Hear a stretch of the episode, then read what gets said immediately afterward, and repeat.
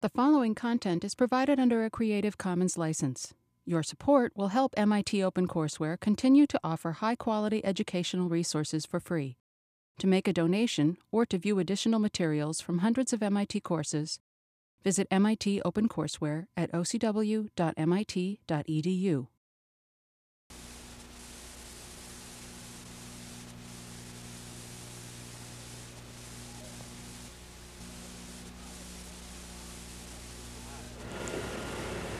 Hi.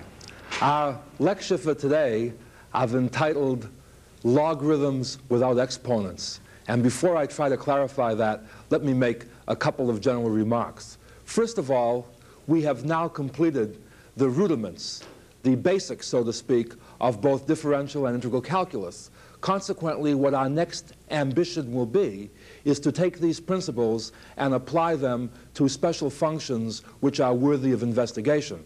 And you see, in connection with this, the first function that I've chosen to talk about is called the logarithm. Now, the other interesting thing is that we are used to logarithms from high school where they were viewed as being a different kind of notation for talking about exponents. Now, in the same way, when we treated the circular functions, we mentioned that one did not have to invent triangles to talk about trigonometry. The interesting point is that one does not have to talk about exponents to invent the logarithm function. This is why I've entitled the lesson, as I say, Logarithms Without Exponents. You see, what I would like to do is try to mimic, especially from an engineering point of view, how many of these mathematical topics originated. Let's look at a rather straightforward physical principle, a principle that I'm sure we believe permeates many real-life situations. It's what I call the, uh, the rule of compound interest. Namely, let's suppose we have a physical situation in which the quantity that we're measuring, which we'll call m, in other words, the rate of change of the quantity is proportional to the amount present. dm dt equals km. Now, notice that this is a pretty harmless statement. The rate of change is proportional to the amount present. We certainly would expect that many experiments would run this way, and there seems to be nothing at all supernatural about this kind of an assumption. At any rate, let's apply our previous principles and see if we can't, from this differential equation, figure out what m has to be. Separating the variables, we get that dm over m is equal to k dt, and now integrating, meaning taking the inverse derivative, we have what? That the integral of dm over is equal to kt plus a constant. Now you see, the interesting point is, at this stage of the game, we do not know explicitly how to find a function whose derivative with respect to m is 1 over m. In fact, that's the problem that underlies today's lecture. And we will try to answer this question, showing how once we tackle this from a philosophic point of view, the rest of the details follow from material that we've already learned. At any rate, focusing our attention on the problem, the question is this. To determine a function which I'll call capital L of x, the L sort of to forewarn us of the fact that we will somehow get a logarithm out of this, such that L prime of x is 1 over x. And you see, what I want you to notice is that if you write 1 over x in exponential form, in other words, if you try to write 1 over x as x to the n, notice that to solve this problem, L of x would be what? The integral of x to the minus 1 dx. In other words, this is the case of integral x to the n dx with n equal to minus 1. And you'll recall that when we studied the recipe, let me just write that over here, when we studied the recipe of how you integrate x to the n, we saw that that was x to the n plus 1 over n plus 1 plus a constant, and we then observed that this doesn't even make sense when n is equal to minus 1 because we'd have a zero denominator. From another point of view, the way to look at this is we said what? That when you differentiate, you lower the exponent by 1. Notice that to wind up with an exponent of minus 1, we would have had to start with an exponent of 0. But when you differentiate x to the 0, that being a constant, the derivative of x to the 0 is 0, it's not 1 over x. You see, in other words, uh, this particular recipe that we were talking about, we don't have working for us. In other words, you know, this is an interesting point again. You say, gee whiz, if the recipe for integral x to the n dx works for everything except n equals minus 1, nothing's perfect, let's be content. Since it works for every number except that one, why worry? This is analogous to when we talked about taking derivatives and saw that we get a 0 over 0 form every time. You see, if you pick a function at random, the likelihood that the limit of f of x as x approaches a, the likelihood of that being 0 over 0 is very small, except when you form the derivative, you always get 0 over 0. And in a similar way, granted that integral x to the minus 1 dx is one very special case, what we have seen is that this comes up every single time that we want to solve a problem of the form dm dt equals km. In other words, then, what it really boils down to is that unless we can come up with a function L of x whose derivative is 1 over x, we cannot solve the problem that we started off today's lesson with. In other words, we must leave it in the form integral dm over m equals kt plus a constant. Well, at any rate, let's see what such a function, capital L of x, must look like. I'm going to utilize both the differential calculus approach and the integral calculus approach. By, integral by differential calculus, assuming that y equals L of x, what do we know about the function y? By definition, we've defined it to be that function whose derivative is 1 over x. So we know its derivative is 1 over x. The next point is that knowing that y prime is 1 over x, and even though we can't integrate 1 over x, we can certainly differentiate 1 over x. We can now differentiate 1 over x. The derivative of 1 over x is minus 1 over x squared, and we find that y double prime is minus 1 over x squared. By the way, we should observe that we must shy away from x equaling 0 because, you see, we would have a zero denominator in that case. If we think of most physical situations, notice that when you talk about the amount the rate of change is proportional to the amount present. From a physical point of view, the amount present can't be negative. So let's put the restriction on here that the domain of L will be all positive numbers. Okay? Now, here's the interesting thing. Intuitively, I can now visualize how the function L of x must look. Namely, since its first derivative is 1 over x and x is greater than 0, that tells me that the curve is always rising. And secondly, since 1 over x squared is always positive, minus 1 over x squared is always negative, that tells me that my curve is always spilling water. In essence, then, what must the curve do? The curve must be rising, but spilling water. In other words, the curve L of x belongs to this particular family. Notice that once we have one curve, which we call y equals L of x, by any displacement parallel to vertical displacement, we get what? A member called y equals L of x plus c. All that changes is what? The point at which the curve crosses the x-axis. But whichever member of the family we pick, what typifies L of x? Its derivative is 1 over x. In other words, somehow or other, we visualize that L of x exists, and its graph is something like this.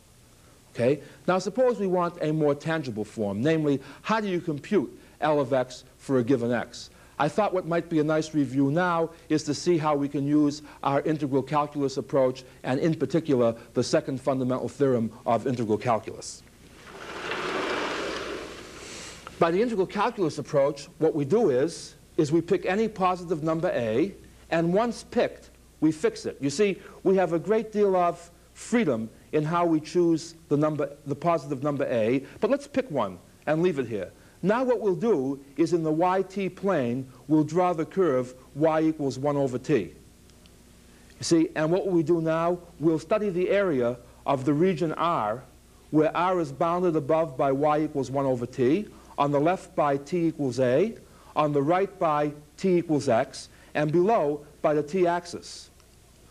Now, we've already seen that the function that we get by taking the definite integral from a to x dt over t has the property that its derivative is 1 over x. In other words, recall from the fundamental theorem this is just a generalization of the fact that if f of t is a continuous function, then the integral from a to x, f of t dt, is a function of x. And its derivative with respect to x is just f of x.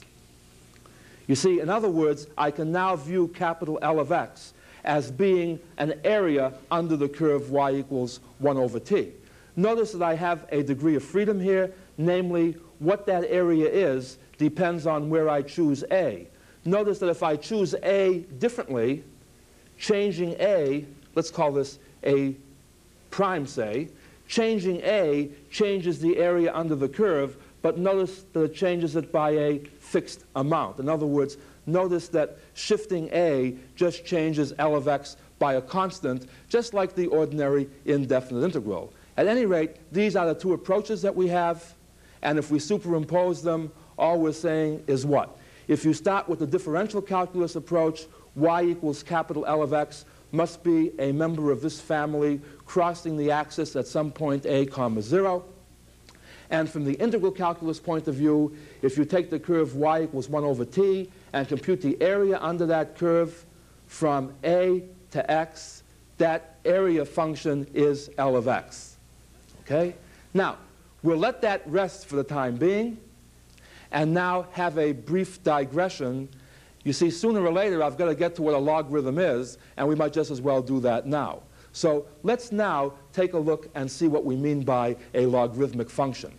You see, quite frequently in mathematics, what one does is one deals with a particular special case in which one is interested. And having deduced very nice results, he looks at this thing and says, you know, all of these results came from a particular recipe, a particular structure that this system obeyed.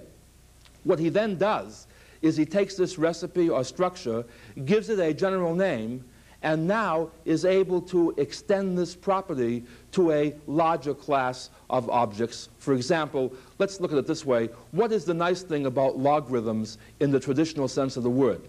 Remember when we learned logarithms in high school, by use of logarithms, we were able to replace multiplication problems by addition problems, etc. In other words, remember the key structural property was that the logarithm of a product was the sum of the logarithms. That was the structural thing that we used over and over and over again. In fact, it's rather interesting to point out that in many cases where we use the properties of logarithms, we never really had to know what a logarithm was. All we had to know was what? What properties did it obey, and did we have a book of tables so we could look up the logarithm when we had to? Well, at any rate, Using this as motivation, we now define a logarithmic function. Specifically, a function f is called logarithmic if for all x1, x2 in the domain of f, f of the product of x1 and x2 is f of x1 plus f of x2. In other words, since we know what nice properties a logarithm has, let's define any function f to be logarithmic if f of a product is equal to the sum of the f's. Okay? Now, you see, this may sound like a pretty simple statement, but it's quite demanding. In other words, notice, by the way, somebody says, uh, I wonder if there are any logarithmic functions. You see, notice that by the way we began, there must be at least one logarithmic function, namely the usual logarithm. We know, in other words, we know there's at least one function which has these properties. So the set of all logarithmic functions is certainly not the empty set. At any rate, let's see what we can deduce about any logarithmic function. Well, for example, I claim that if f is logarithmic, f of 1 must be 0. Why is that? Well, notice that 1 can be written as 1 times 1. And since f of 1 times 1 is f of 1 plus f of 1, we have what? That f of 1 is equal to f of 1 plus f of 1 Therefore, twice f of 1 is f of 1, and therefore, by algebraic manipulation, f of 1 is 0. Which, by the way, does check out with the usual logarithm. The logarithm of 1 to any base b is 0. Secondly, if f of 1 over x is defined, you see, in other words, I'm not sure whether 1 over x is in the domain of f just because x is, but suppose 1 over x is in the domain of f. Then f of 1 over x is equal to minus f of x. In other words, f of a number is minus f of the reciprocal of that number. Again, a familiar logarithmic property. Why does it follow from our basic definition? Well, notice that we already know that f of 1 is 0. We also know that 1 is equal to x times 1 over x, provided x is not 0. By the way, if x were 0, 1 over 0 wouldn't be defined, so we wouldn't be worrying about that anyway. But notice now we have what? If x is not 0, f of x times 1 over x is 0, but by the logarithmic property, that's also f of x plus f of 1 over x. Since these two together add up to 0, f of 1 over x must just be minus f of x. And we'll just take a few more properties like this just to make sure that you see what properties logarithmic functions have. Remember again the ordinary logarithm? The logarithm of a quotient was the difference of the logarithms. Again, f of x over y is equal to f of x minus f of y. Why is that the case? Well, look at f of x over y. That says f of x times 1 over y. But again, by logarithmic properties, f of a product is the sum of the f's. Therefore, f of x times 1 over y is f of x plus f of 1 over y. But we just saw that f of 1 over y is minus f of y. So we have this familiar result now. And finally, by mathematical induction, if n is any positive integer, f of x to the nth power is just n times f of x. And the proof is rather clear, namely f of x to the nth power, when n is a positive integer, means f of x times x times x times x n times. And since the logarithmic property says that f of a product is the sum of the f's, that's equal to f of x plus f of x plus etc. plus f of x n times, and that precisely is just n times f of x.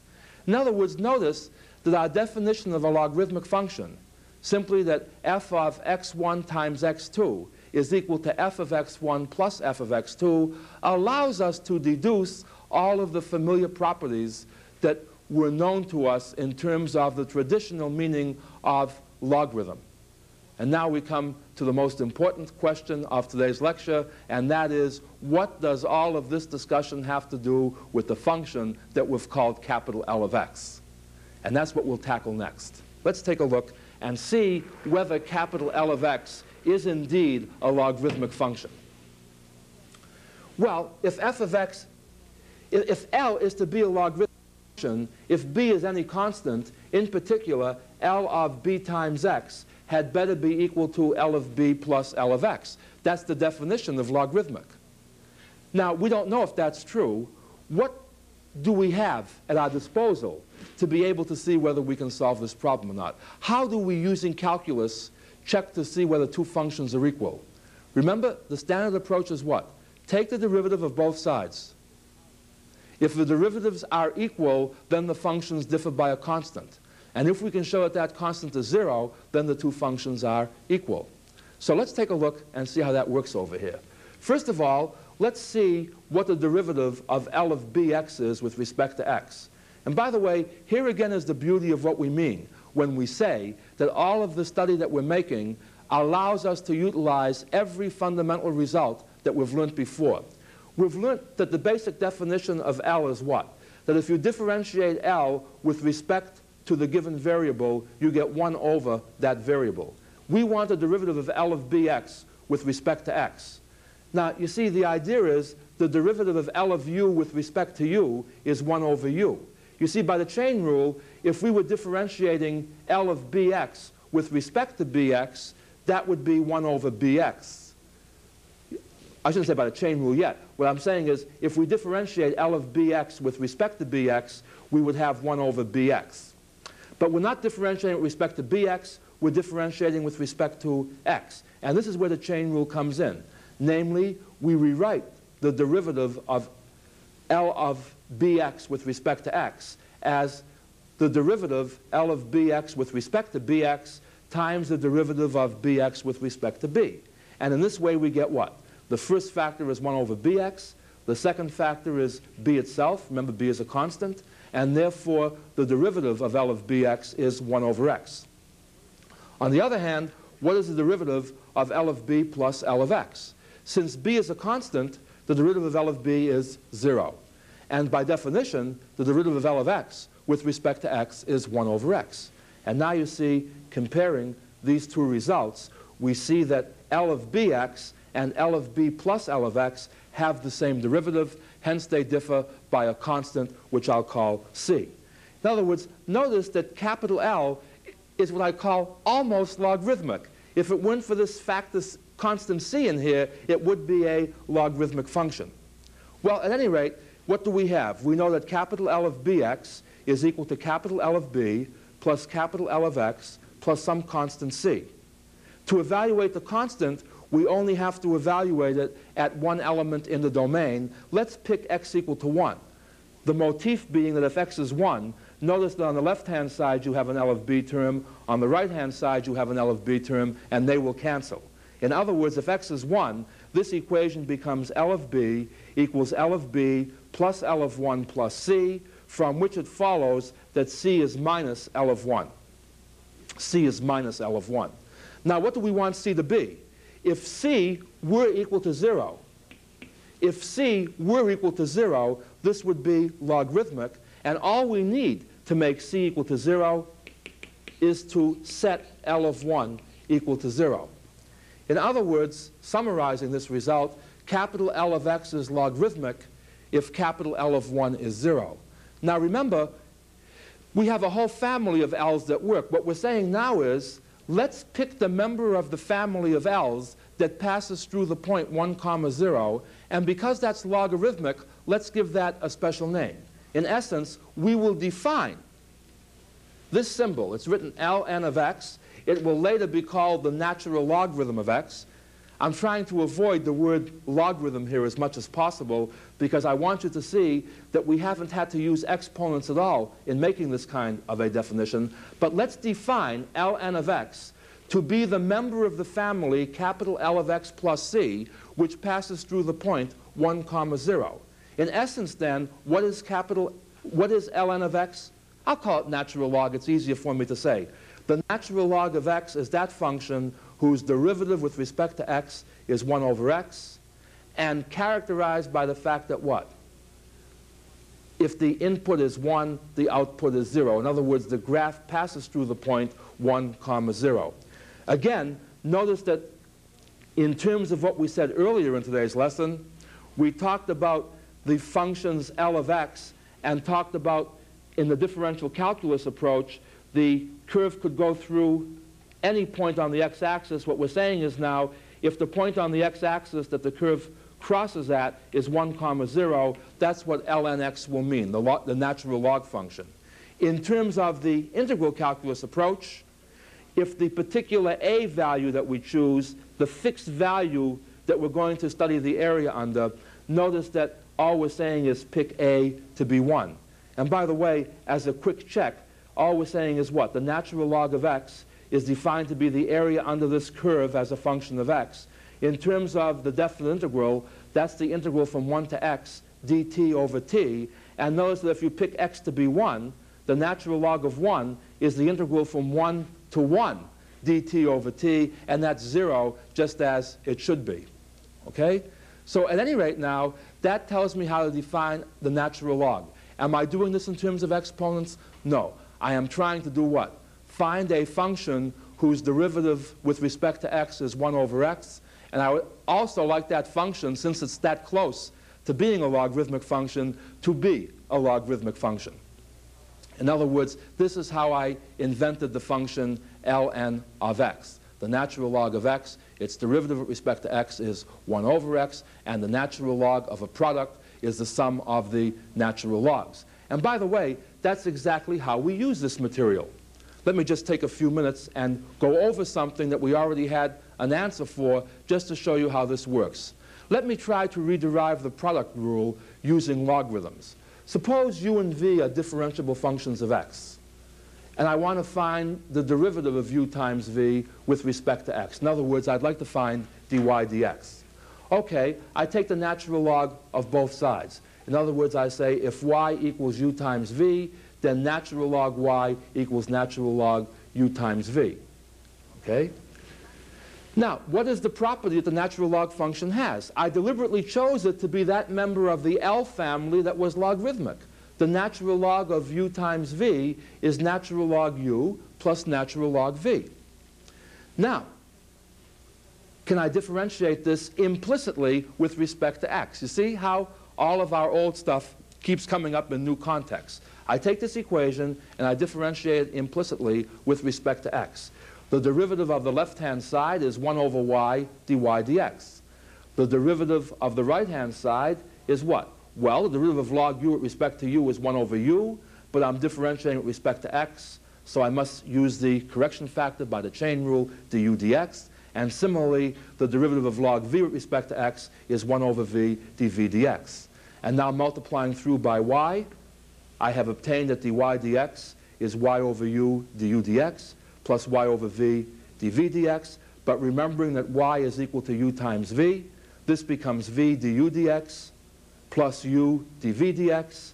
And we have arrived at the familiar product rule using logarithmic differentiation.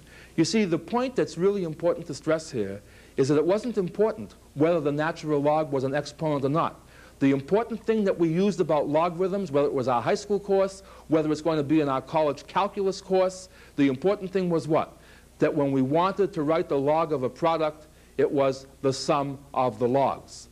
And now the only additional fact that we have from the calculus approach is that the derivative of log x with respect to x was defined to be 1 over x.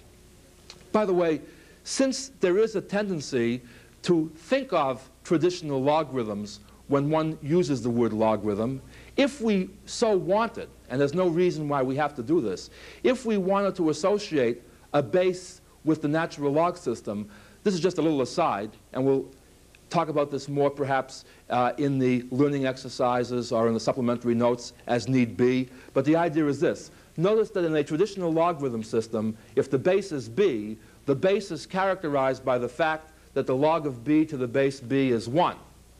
Thus, if we use e to denote the base for the natural log, whatever e is, it must be characterized by the fact that the natural log of e is 1. And the reason that I put the word base in quotation marks here is that I would like you to observe that, again, if I have never heard of the word exponent, it still makes sense to say, find the number e such that the natural log of e is 1.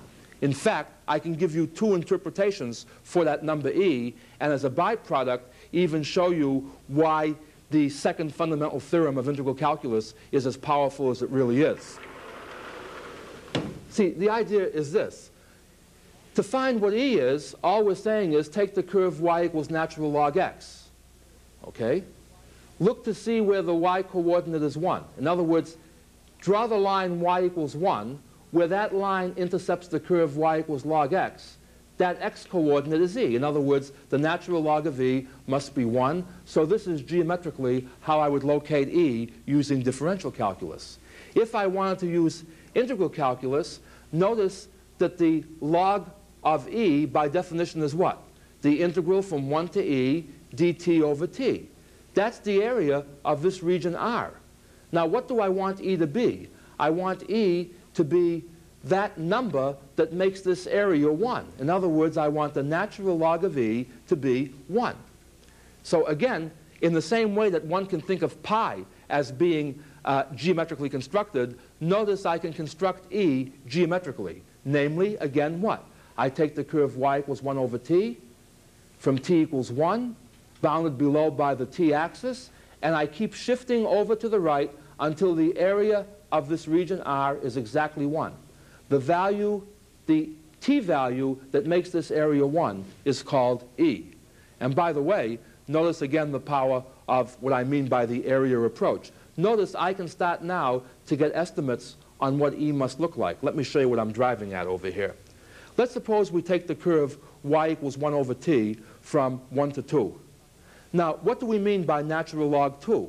Natural log 2 is by definition the area of this region here. Now notice that the smallest height of this region, since the curve is y equals 1 over t, the smallest height of this region is a half. And the tallest height, the highest height in this region, is 1. Consequently, whatever the area of this region is, it's less than the area of the inscribed rectangle, it's greater than the area of the inscribed rectangle and less than the area of the circumscribed rectangle. Now, notice that both of these rectangles have base 1, namely we're going from 1 to 2. The height of the inscribed rectangle is 1 half, therefore the area of the small rectangle is 1 half. The area of the big rectangle, it's a 1 by 1 rectangle, is 1. And now what we have is that whatever the natural log of 2 is, it being the area of this region, it must be what? Less than 1, but greater than a half. We also know that whatever e is, the log of v is equal to 1. Well, let's go on a little bit further. What about the log of 4? The log of 4, natural log of 4, is the log of 2 squared, but we've already seen that one of the properties of an exponential function is that, of, of a logarithmic function is that you can bring the exponent down as a multiplier. See, f of x to the n is n f of x. This becomes 2 log 2, and because the natural log of 2 is greater than a half, twice the natural log of 2 is more than 1. In other words, if log 2 is more than a half, twice log 2 is more than 1. In other words, if we put these three lines together, we have that the natural log of 2 is less than the natural log of e, which in turn is less than the natural log of 4. By the way, notice that since the derivative of log x with respect to x is 1 over x, and that's positive, log x is a one-to-one -one function. Therefore, if the log of 2 is less than the log of e is less than the log of 4, it follows that 2 must be less than e, which in turn must be less than 4. In other words, even with this crude approximation of just inscribing and circumscribing rectangles, I can show again, without reference to exponents, that whatever the number e is, the number e defined by the fact that ln of e is 1, that number e is some number between 2 and 4. But again, we won't dwell on this too long. What I want to do now is to come back to a summary point and at the same time lead into the lecture for next time. Recall that we began this lecture with the problem of solving the situation where the rate of change was proportional to the amount present. Given dm dt equals km, we separated variables and got down to the stage where the integral of dm over m was kt plus a constant. And all we did in the rest of today's lecture that was at all different was we invented and constructed the particular function whose derivative would be 1 over m and which had the logarithmic property. In other words, we can now say that this is the answer to the problem. This problem is explicitly solved because the natural log function can be viewed as an area under a curve. We can construct it for each m. This is then what we managed to do. And by the way, all I'm saying now is that since the log is a one-to-one -one function, see its derivative is always positive, can't we talk about the inverse function? In other words, notice that another way of writing this is that if natural log m is kt plus c, m itself must be the inverse log of kt plus c. And you see, next time what we're going to do is to explore what we mean by the inverse log. See, at any rate, in summarizing today's lecture, to make sure that we didn't fall victim to all the computational details, notice that all we did was physically motivated the necessity for inventing a function whose derivative with respect to x was 1 over x. And from that point on, everything else that we did followed as applications of material that came before. It's in this sense that the course now picks up in tempo. That as we go on now, we're going to be able to cover larger globs of material in one sitting because we will find, at least for the next several lectures, that every new topic is basically one new idea together with all of the old recipes. At any rate, until next time, goodbye. Funding for the publication of this video was provided by the Gabriella and Paul Rosenbaum Foundation. Help OCW continue to provide free and open access to MIT courses by making a donation at ocw.mit.edu/donate.